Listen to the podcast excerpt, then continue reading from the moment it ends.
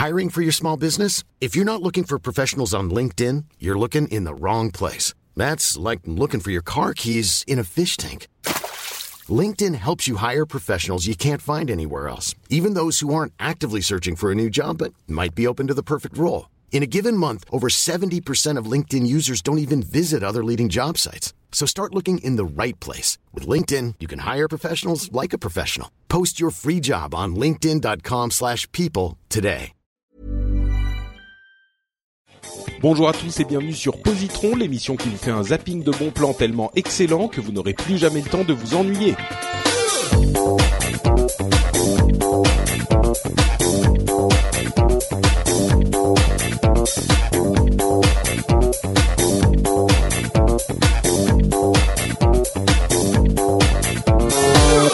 Bonjour à tous et bienvenue sur ce cinquième épisode de, j'allais dire du rendez-vous tech, de Positron. Positron, c'est l'émission qui vous donne envie, c'est l'émission où on vous recommande des produits culturels, des livres, de la musique, euh, des films, des séries, tout ça, des trucs super sympas euh, qui vous donnent envie d'aller euh, découvrir des choses peut-être nouvelles, peut-être que vous connaissiez déjà, mais en tout cas qui vont vous plaire. Je m'appelle Patrick Béja et je suis avec deux nouveaux invités, deux nouveaux co-animateurs pour une nouvelle session d'enregistrement de quatre épisodes.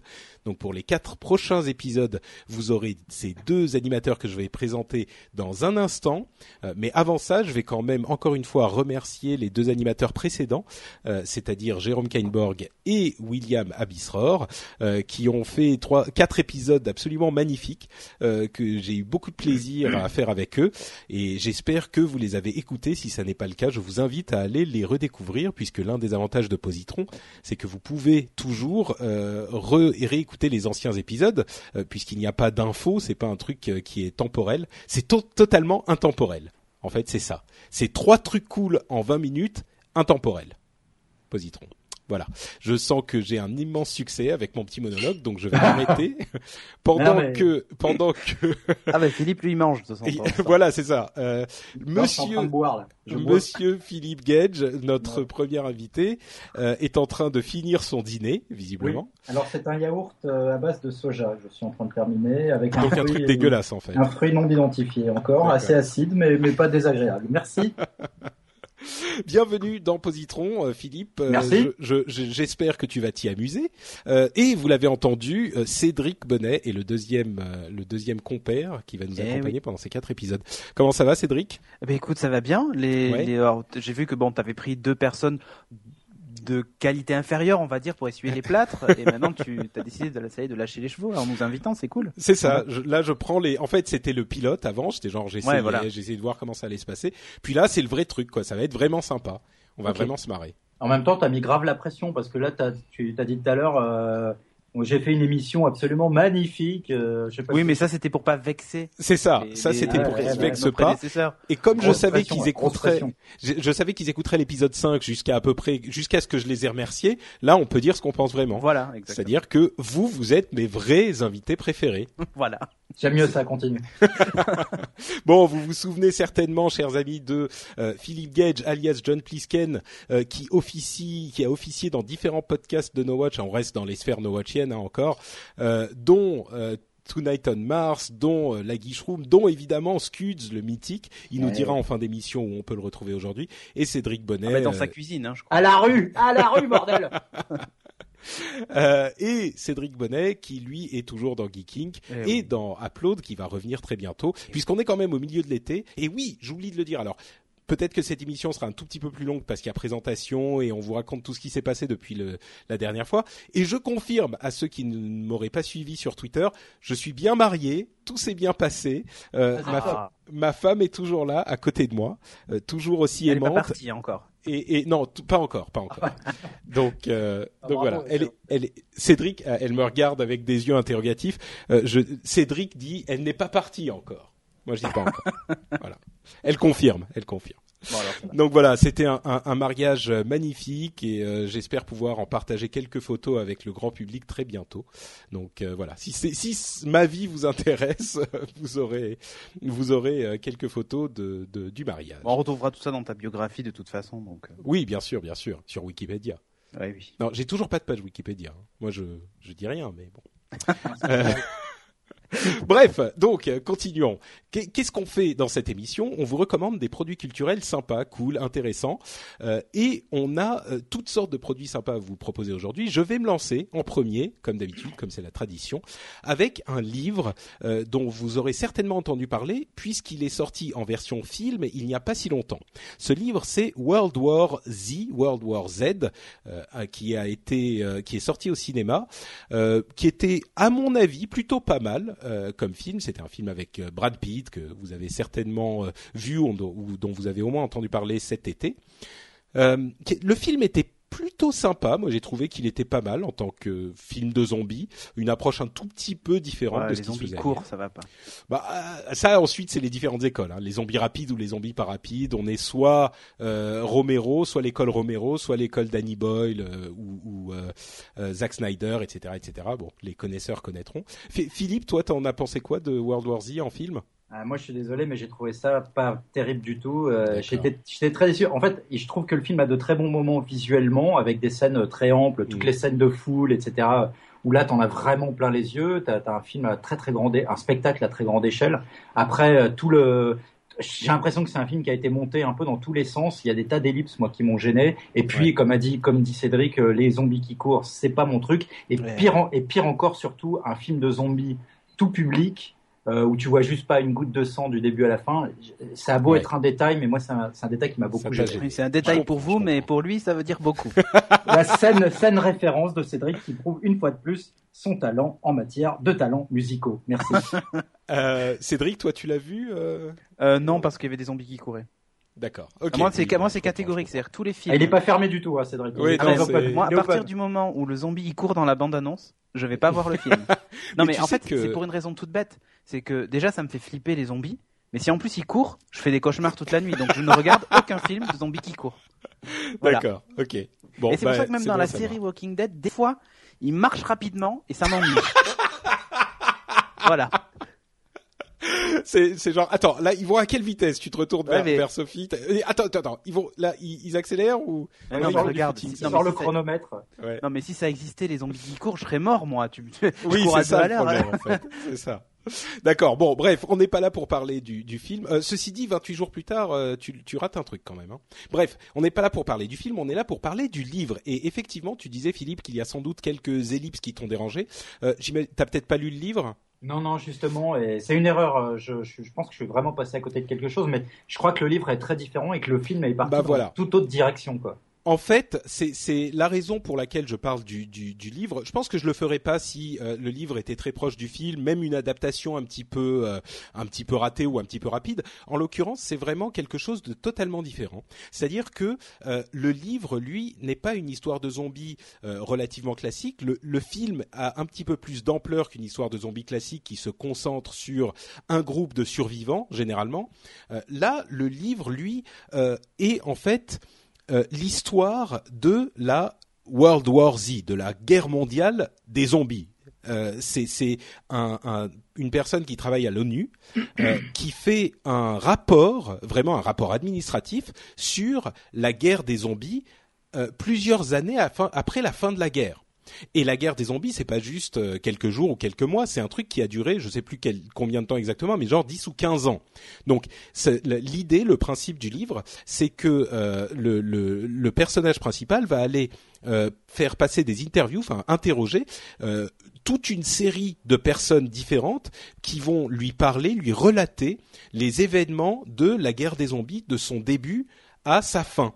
Et c'est une approche qui est presque scientifique dans la dans, la c'est marrant de dire ça mais euh, presque scientifique dans la manière dont il raconte les choses c'est-à-dire qu'il part du principe de ce, cet excellent principe de science-fiction qui est si il y a un truc bizarre qui se passe quelles seraient les conséquences logiques? Et là il pousse la chose au paroxysme. Je vais donner juste euh, un exemple pour essayer de donner envie aux gens, euh, ou en tout cas de décrire dans quel esprit est écrit World War Z, c'est l'exemple des zombies enfin, dans, dans l'histoire, évidemment, à un moment, il y a des gens qui vont essayer de fuir les, les, villes. Alors, ce qu'ils font, c'est qu'ils montent sur des bateaux, ils, ils essayent d'aller au large. Euh, et, et, ce qui se passe euh, doit se passer. Et là, les kaiju. Ah non, pardon. Non, pas exactement. Ça, c'est un autre film. Euh, ce, ce, qui se passe doit se passer, c'est qu'il y a évidemment des zombies ou des gens qui sont infectés sur ces bateaux, et donc les, les, les, les certains bateaux se font complètement infectés. Il y a plein de zombies sur les bateaux qui courent partout, marchent partout et finissent par tomber à l'eau. Logique jusque là. Sauf qu'un zombie, ça respire pas. Si ça respire pas, ça se noie pas. Et si ça ne se noie pas, ça ne meurt pas. Et si ça ne meurt pas, eh ben ça coule jusqu'au fond de l'eau.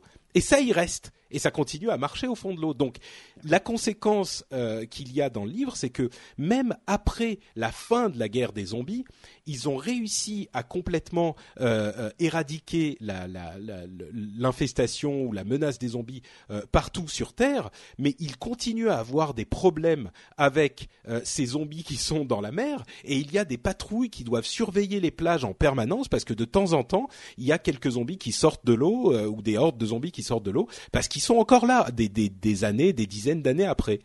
Donc c'est juste un détail pour montrer comment il approche la chose euh, et comment le livre est conçu. Et donc pour vous dire que c'est vraiment pas un, un, livre ou un film ou une histoire de zombies classique. Euh, et que moi je l'ai vraiment apprécié. C'est un truc qui est euh, différent, qui est euh, fascinant par moment et qui vaut le coup d'être lu, ne serait-ce que si on s'intéresse, si les zombies sont une chose qui nous plaît, c'est un, une bonne addition à notre culture de, de culture zombifiesque. qui, qui, qui est quelque chose de différent. C'est-à-dire que plutôt que de voir un xème film de zombies classique, ça, euh, je pense que ça vaut le coup de le, de, de, de, le lire pour voir une autre approche, un autre angle. Euh, alors, bon, ça reste un film de zombies. Donc c'est plutôt un truc que je recommande aux fans que à tout le monde. Hein. C'est quelque chose que qui, qui est pas forcément pour les gens à qui ça va faire un petit peu peur. Euh, bon, faut pas forcément se plonger là-dedans. Mais si vous êtes fan de, de science-fiction et du genre zombie en particulier, c'est vraiment un truc que je recommande. Encore une fois, même si vous avez vu le film, même si vous avez vu plein de films de zombies, euh, c'est encore autre chose. Donc voilà, ça s'appelle World euh, War Z. Et du coup, tu n'as pas été déçu par l'approche du film, qui donc ne raconte pas du tout la même histoire, puisque eux racontent. Euh, le, le, le, film est une sorte de préquel du livre finalement. Bon, disons c'est la toute première partie du livre, on va dire, mais encore c'est un peu comprimé et le le personnage de Brad Pitt est un type, euh, un homme d'action, alors que le personnage dans le livre est, est pas du tout un homme d'action, c'est un administratif le mec. Euh, donc en gros, j'aurais pu être déçu, mais j'avais entendu tellement d'horreur sur le film, euh, j'avais tellement entendu qu'il avait été, euh, euh, ont refilmé 40 minutes, réécrit et refilmé 40 minutes à la fin parce que la, la, version précédente était encore pire. Je m'attendais à quelque chose de très très mauvais et j'avais accepté, si tu veux, dans mon dans mon moi intérieur, que le film serait complètement différent du livre.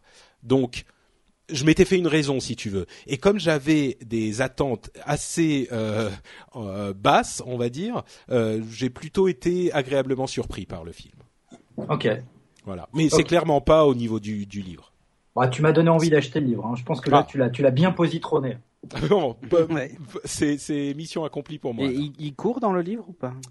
Euh, Non, non je, crois qu'il, je crois qu'il marche lentement. Moi, on m'a toujours dit que dans le bouquin, au contraire, les zombies étaient lents.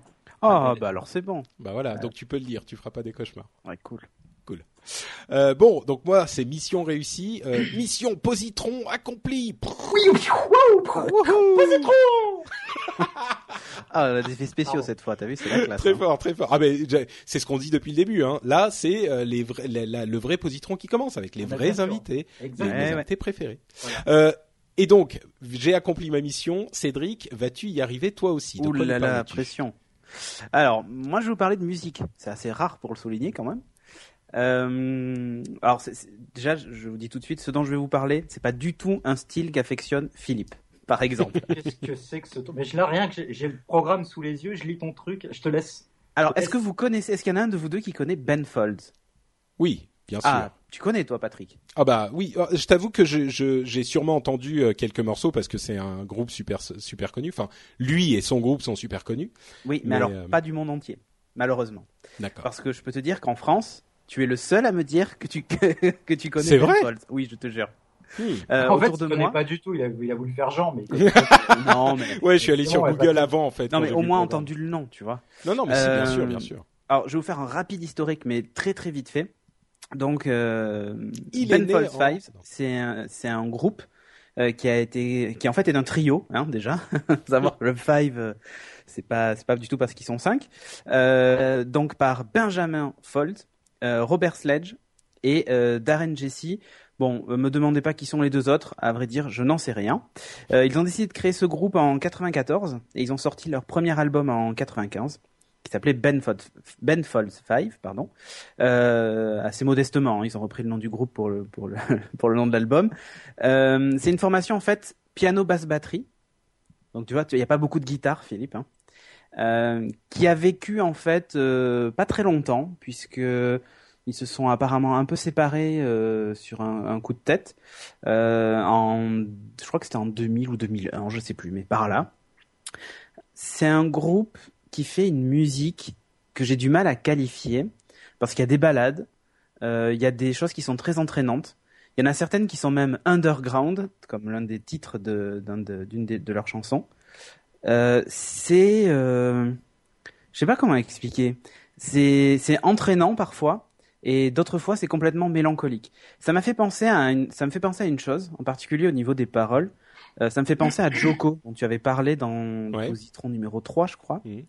Euh, ça me fait vraiment penser à Joko par moment parce qu'il aborde des thèmes et des univers euh, geeks et qui nous parlent, puisque bon, il explique en gros que euh, surtout dans la chanson Underground, ça, ça se passe à, dans ses années universitaires et du collège et tout ça. Où en gros, il explique que c'était un loser, qu'il a jamais été cool à l'école, que tout le monde se moquait de lui et tout ça. Et ça reprend un peu, tu vois, ce, ce, ce thème-là. Hmm. il s'en moque complètement. Et Mais c'est c'est genre comique ou Eh ben, alors en fait, les, les hum, alors Underground pour le coup, ouais, elle est complètement décalée. Les mecs, euh, ils gueulent, euh, mm. euh, ils, enfin, ils arrêtent pas de dire que Satan est leur maître, machin et tout ça. Enfin, tu vois, c'est ils sont, non, mais ils sont vraiment à donf, tu vois. Il y a une des chansons d'ailleurs qui s'appelle Satan is my master et Philippe aurait pu la chanter. Je ne sais pas, mais l'image que Cédric Bonnet a de moi, c'est désolant. non, de tes goûts musicaux, avec tes, tes, groupes là qui hurlent dans des micros. Mais tu me euh... vois comme un gros viking poilu, quoi. C'est ça. J'ai jamais vu en vrai, donc je t'imagine comme ça. euh, donc, c'est, je sais pas comment expliquer ça, mais les thèmes abordés, alors, je te donne un exemple tout bête. Leur plus gros succès, c'est une chanson qui s'appelle Brick, donc B-R-I-C-K. Euh, et le thème de cette chanson, c'est l'avortement. Alors c'est pas du tout drôle, mais vraiment pas. Euh, ça, en fait, il raconte sa propre histoire où euh, euh, il a mis enceinte sa, sa copine et en fait le problème c'est qu'ils sont mineurs les deux, donc ça le fait pas du tout et il profite d'un week-end où ses parents à elle, à elle sont pas là et ses parents à lui sont pas là pour aller enfin pour aller la faire avorter. Ouf. Tu vois le sujet ah juste oui, ultra grave. Et la chanson, elle est magnifique. Au piano, enfin c'est juste une tuerie. Euh, ça, ça donne pas envie de pleurer parce que la façon dont il traite le truc, je sais pas comment expliquer ça. Là, c'est très pudique, c'est, c'est, enfin, vraiment, j'adore cette chanson. Mais à côté de ça, il te sort des, des morceaux de musique comme euh, une des chansons qui s'appelle, attends, je vais te retrouver le nom, euh, Song for the Dumped. Donc, enfin, en gros, la chanson pour les mecs qui se sont fait larguer. Euh, et alors là, il passe tout son temps du truc à dire fuck, euh, euh rends-moi ma thune, dégage, et n'oublie pas mon t-shirt noir, machin, enfin. D'accord. Et c'est c'est hyper entraînant. Et en fait, ça me fait penser, tu sais, à cette publicité où t'avais une famille qui chantait euh, une chanson qui chantait en gros fuck me in the ass, machin, ouais, ouais, tu sais ne connaissant pas les paroles. Ben, oui, en ben fait, alors attends, faut expliquer quand même un oui, petit parce peu. Parce que la fuck Minzia, c'est plus positron, c'est posétron. Non, mais en fait, je t'explique. Non, mais oui. bah, en fait, c'était une pub pour une pour des école cours de des, des cours d'anglais et Ah c'était oui. genre euh, la, la petite famille sympa qui rentre dans la voiture, qui met la radio et euh, il Là, y a la gamins, chanson. les gamins, ils euh, ont fait 12 ans, quoi. Et, voilà. Et, et ils commencent à ça. chanter. Et tout le monde chante. Et tout le monde chante parce qu'ils comprennent pas et donc c'est après Et voilà, donc fuck ass. Et ben en fait Ben c'est exactement ça. C'est-à-dire qu'il y a certaines chansons, si tu comprends pas l'anglais et que tu chantes les paroles, Hmm. tu vas te retrouver en train de chanter les pires saloperies du monde. tu vois? Et alors c'est pas toutes les chansons qui sont comme ça, mais il y en a quand même vachement. Hmm. Et euh, et hum, il y a une chanson qui s'appelle Army. C'est celle qui m'a fait découvrir euh, Ben, qui est complètement anti-patriotique américaine, tu vois. Hmm. En gros, il explique que, limite que c'est des demeurés et des rednecks dans l'armée euh, américaine, tu vois. Et il y a des textes qui sont hyper engagés, comme ça. Il est classé dans alternatif, hein, euh, pour reprendre le classement Ouais. de William Abisror des épisodes précédents. Il est classé dans alternatif Ouais. parce que ben ce qu'il dit est parfois dérangeant. Euh, dans les chansons comme euh, aussi euh, Rocking the Suburb, en gros, l'idée c'est qu'il dit, il critique ça. En fait, il dit ouais, voilà, les Noirs, ils arrêtent pas de se plaindre de leur situation aux États-Unis parce qu'ils sont noirs, donc forcément ils trafiquent de la drogue, le racisme et tout. Et c'est en même temps, il, ne revendique pas le fait de, tu vois, que ils ont pas à se plaindre. C'est pas du tout ça. Mais en gros, il fait une critique ensuite lui de sa vie d'homme blanc de classe moyenne mmh. qui vit dans dans des banlieues enfin tu sais des banlieues à la Desperate Housewives où en fait il est complètement transparent et sa vie est nulle quoi. Elle est, elle, alors ok, il est, il est pas en prison, mais sa vie est juste nulle. Et donc il y a, il y a tout un truc sur ça où en fait il explique qu'il a juste envie de crier fuck. Et d'ailleurs il crie dans la chanson et ça monte petit à petit et c'est, mais c'est magistral. Dans les chansons à écouter pour vous faire vraiment un avis sur ce qu'est euh, Ben. Alors déjà il faut regarder le clip de Army c'est à la gonderie quoi. Le mec il est au piano et en fait t'as le décor qui bouge en carton autour de lui et tout. C'est vraiment énorme. Si, si tu dois conseiller un album. Alors un album c'est dur. Ben si je peux vous conseiller à la limite euh, un album qui s'appelle The Best Imitation of Myself, euh, rétrospective, c'est ça le titre. C'est long. Hein. Euh, et en fait dedans ça reprend toutes les plus grandes chansons de Ben Folds 5 et de Ben Folds tout court parce qu'il s'est lancé après en solitaire. Euh, et je crois qu'il vaut 6,90€ sur sur Google Play et vous avez 35 chansons quoi. Donc euh, donc c'est pas très cher. Il a l'air quand même d'être très grossier cet artiste. Euh, c'est Ben hein. Enfin voire ouais, ordurier. Quand tu vois voire ça, ordurier. C'est un peu un Ben. C'est un peu un Ben à ordures. Voilà, J'étais sûr qu'il allait me sortir ça. Voilà. Merci. en même temps, l'âme de l'âme de Jérôme est quand même avec nous. Ah là là. Euh, ok, bon bah écoute. Euh, j'attends juste pour finir, les ah, chansons à écouter absolument. Donc c'est Rocking the Suburb. Il y a Narcolepsy. C'est une chanson sur les sur. en fait, il est dans la peau d'un narcoleptique dans sa chanson. Et donc il explique qu'il s'endort et tout ça. Et il dit à sa copine non mais c'est pas parce que j'en ai rien à foutre de ce que tu dis tu vois, et je suis même pas fatigué en fait, mais c'est juste que c'est comme ça. Bon, c'est, ça a l'air débile comme ça, mais c'est, c'est non, non, mais ça a l'air marrant. Et l'intro de la chanson Narcolepsy, euh, elle est monumentale. Euh, avec du piano, de la guitare et tout, elle est vraiment top. Il y a Kate, la chanson, donc que je vous recommande. Mm. Ils ont fait une reprise de Video Kill the Radio Star. Bon, voilà, elle est juste d'enfer. Et une chanson aussi qui s'appelle Any Wait, où en gros c'est une fille qui attend et elle fait que ça, elle fait qu'attendre. Tout le monde lui pose des lapins et tout ça. Et bon, c'est assez rigolo quoi. Mais vraiment, Ben Folds, si vous connaissez pas, c'est, toutes les chansons sont pas entraînantes, mais il y en a quand même vachement. Et c'est rock and roll, quoi. Dans le sens où, ouais, euh, drogue, euh, machin et tout. Il se drogue pas lui, mais il parle de, de, de sujets. non, mais c'est pas moi, c'est pour un pote. Voilà. En fait, il parle de la drogue de ses potes. Ouais, et quand tu vois sa tête, t'as, qu'à envie. Enfin, il a une tête de geek, ce mec, quoi. Enfin, il est pas beau, mais c'est. C'est marrant qu'il. Des grosses baffes, quoi. Ouais, mais en même temps, ce qu'il chante est, est, génial. Enfin, moi, je suis fan depuis. Euh, ben, je l'ai découvert en 95, vraiment à la sortie du premier album. J'avais 15 ans. Et imagine, moi, j'écoutais ça et tous mes potes, ils écoutaient euh, euh Coolio, euh, enfin, tu vois, tous les trucs de l'époque. Ouais, ouais, Offspring et tout. moi, j'écoutais aussi Offspring, mais Je, oui, j'avoue. Le premier album, en tout cas. Ah, mais si, Offspring, c'est très bien. Mais, bon, mais moi, j'écoutais Ben Folds et les mecs, ils me disent, mais attends, t'écoutes un mec qui joue du piano, quoi. Bah ouais, alors.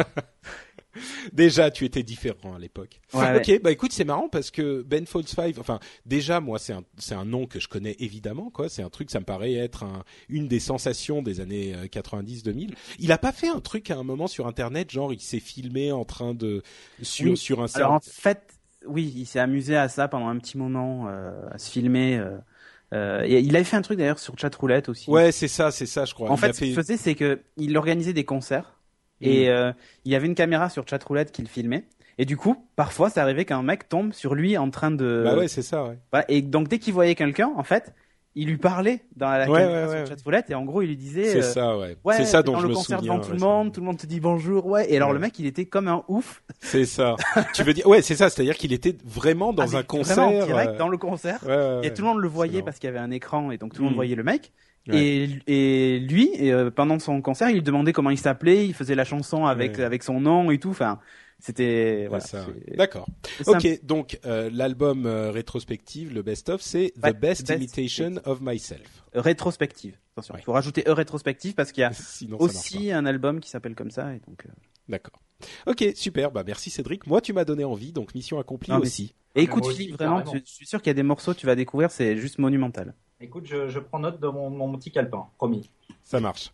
Euh, Philippe, à ton tour. Euh, pour ceux qui ne savent pas, Philippe est un mordu de cinéma, on va dire, et de cinéma fantastique. Euh, oui, mordu, mordu. Il me mord, je le mords, nous nous mangeons mutuellement. je voulais improviser un poème, mais c'est raté. Ok, parle-nous de, de, ton positron plutôt. Alors, mon positron du, de, de, de, cette émission, en fait, est donc un film qui, qui s'appelle The Conjuring de James Wan, en français Conjuring les dossiers Warren.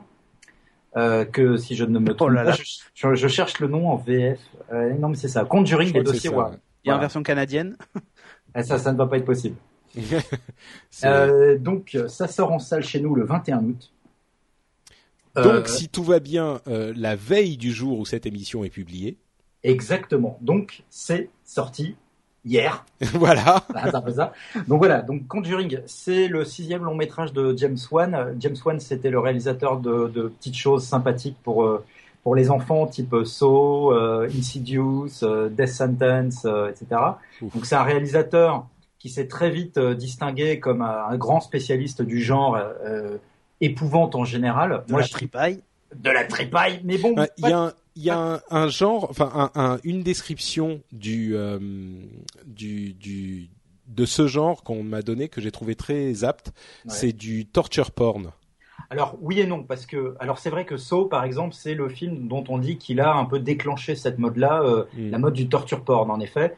Euh, bon après James Wan il a su justement s'émanciper de ce de ce genre-là et pas se laisser complètement enfermer non plus dans cette petite niche. Euh, quand il a fait Death Sentence euh, avec euh, Kevin Bacon, c'était plus c'est l'histoire d'un père qui veut venger la mort de son fils qui a été assassiné par des voyous.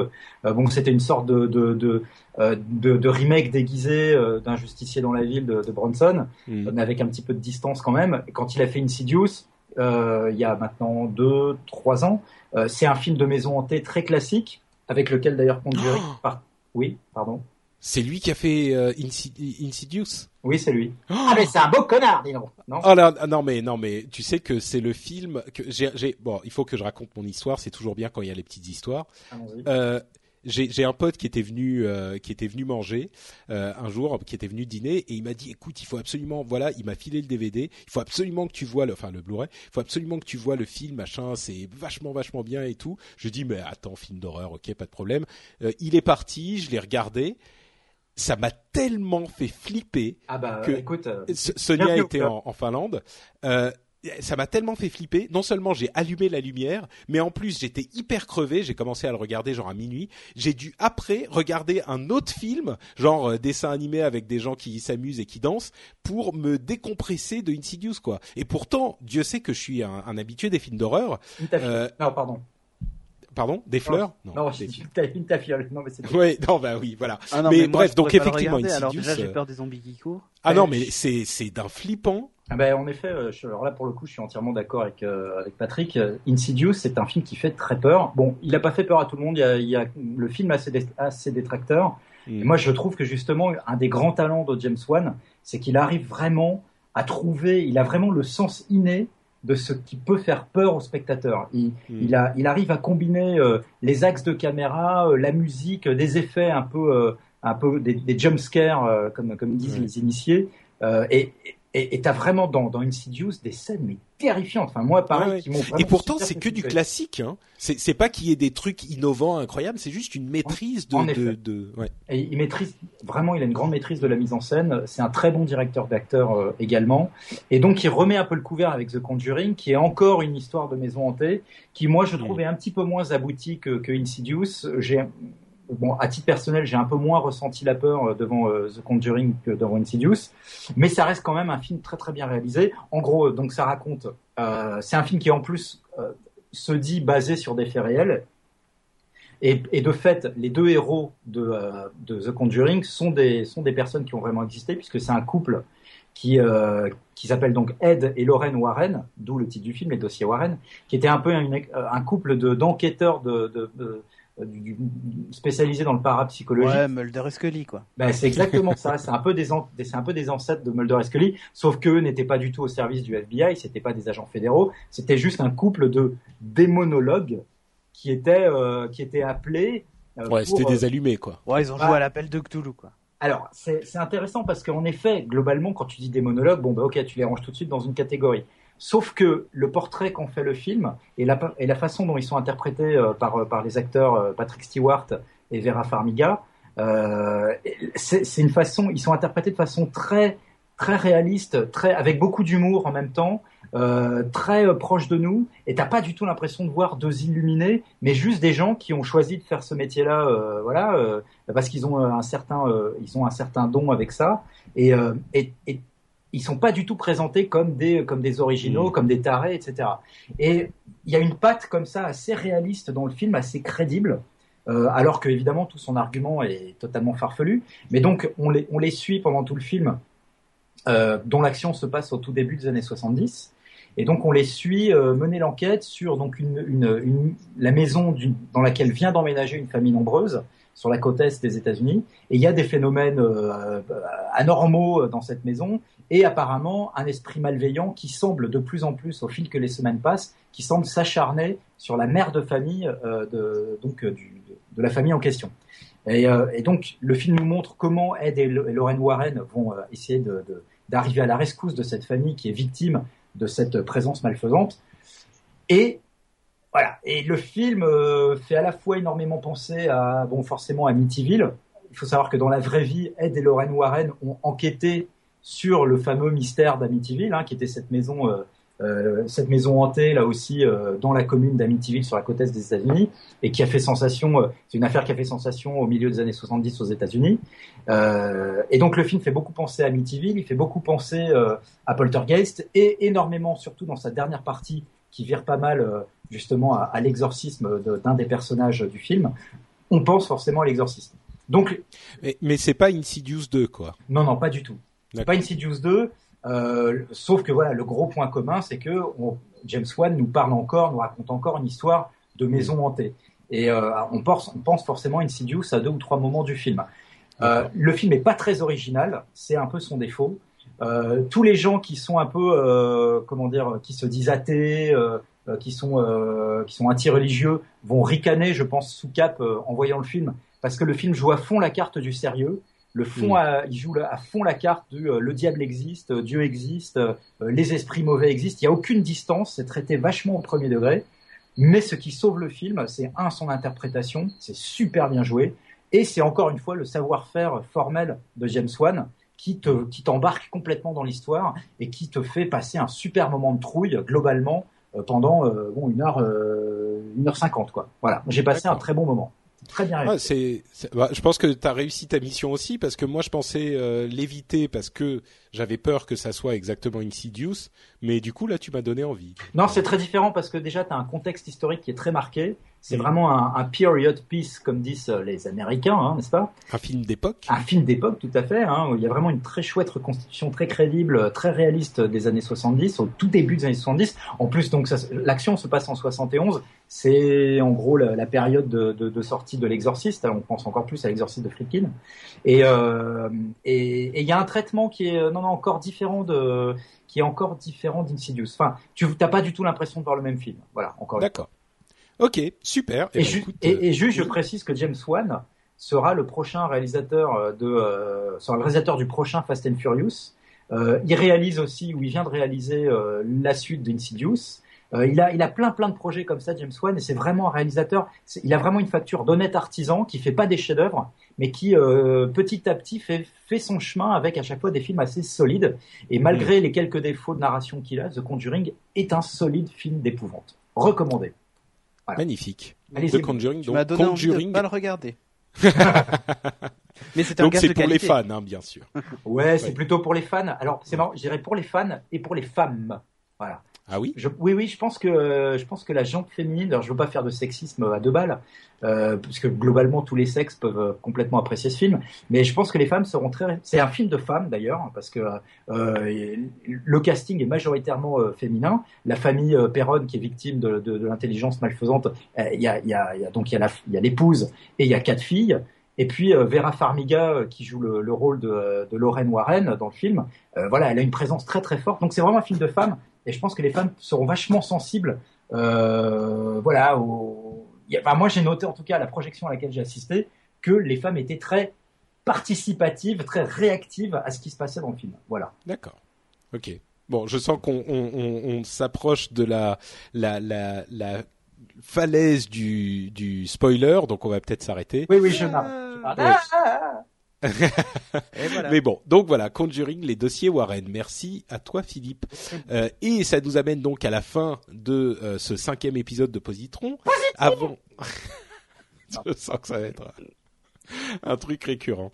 Euh, je vais quand même, avant qu'on se quitte, vous dire un tout petit mot de, euh, de, de l'accueil et de la réception qu'on nous a fait euh, pour Positron parce que comme vous le savez on enregistre quatre épisodes en même temps donc on n'a pas vraiment eu le temps de parler des retours euh, euh, de, de, des premiers épisodes. Et j'ai vraiment été très agréablement surpris et heureux de l'accueil qu'on nous a réservé.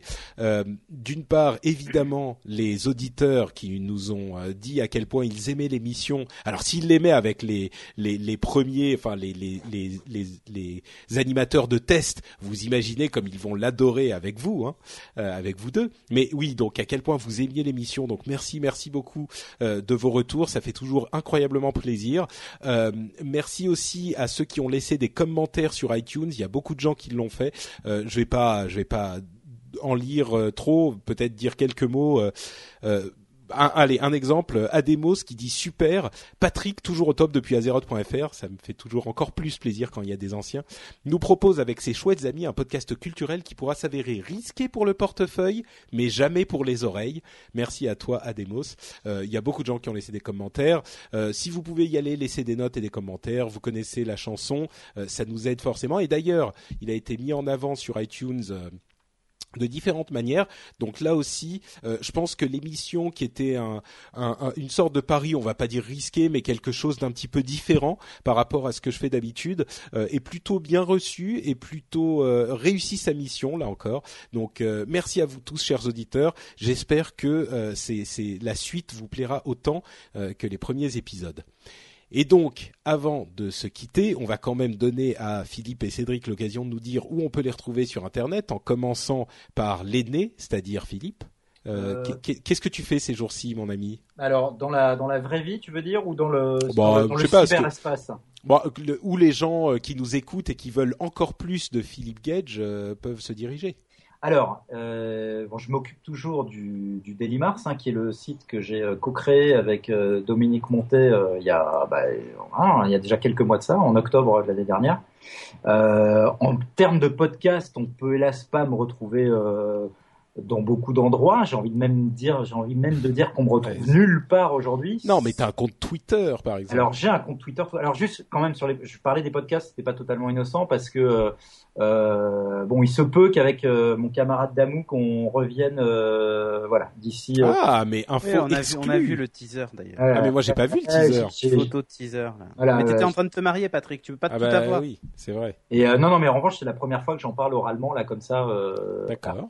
Donc voilà, on sait pas encore quand, comment, etc. Mais voilà, en tout cas, on a un petit peu envie de remettre le couvert et certainement dans le courant de l'automne qui vient. Ok, super, mais excellente nouvelle. Voilà. sinon sur Twitter, bah, c'est John Plisken et euh, et puis dans le dans la vraie vie, je vais m'occuper, je vais reprendre les, en fait une émission sur, euh, je vais prendre la comment dire, je, vais être auteur de l'émission euh, Frisson Break qui qui était une émission qui est une émission sur le cinéma sur Ciné Frisson une émission hebdomadaire qui parle de ciné, mais qui parlera aussi de, bah, de ciné en sortie salle en DVD.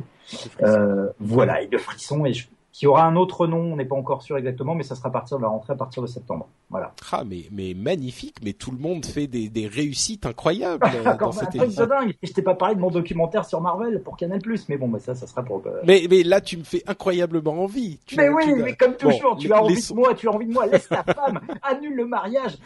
c'est trop tard, c'est trop tard. Hélas, ah. Philippe, si ah. tu m'en avais dit un peu plus, un peu plus tôt. Ah, toi et j'annule tout, moi aussi. partons ensemble à la Barbade, on s'en fout d'Helsinki. Bon, on verra où on en est au bout de, des quatre épisodes. Ça marche. Euh, pour le moment, laissons la parole à Cédric. Ah oui. Alors moi non, moi je vais pas sur Ciné Frisson. Euh, vous allez me retrouver sur euh, geeking.fr et aussi sur Twitter Cédric Bonnet, ça change pas de d'habitude. et voilà, dans le cyberspace. Eh ben c'est très bien déjà. Bah oui. et at Cédric Bonnet. Pour moi c'est at notpatrick sur Twitter. Et ça va être tout. Vous pouvez évidemment nous laisser des commentaires sur cette euh, sur l'article de l'émission de cet épisode euh, sur le site frenchspin.com. Et, euh, eh ben écoutez, on va se retrouver donc dans deux semaines pour un nouvel épisode. Entre-temps, vous verrez que le, podcast Upload a changé un petit peu de formule et il y aura une alternance entre Upload et Positron si tout va bien. Donc la semaine prochaine, vous, si vous suivez Upload, vous aurez un nouvel Upload et dans deux semaines pour un nouveau Positron. Euh, ça sera pas sur le même flux, hein. les flux sont toujours séparés, mais on alternera les deux. On croise Donc, pas les flux. Exactement. Donc on se retrouve dans deux semaines pour un nouveau Positron qui sera lui un petit peu plus court que ce premier de session. À dans deux semaines. Ciao, ciao. Salut et merci, Patrick.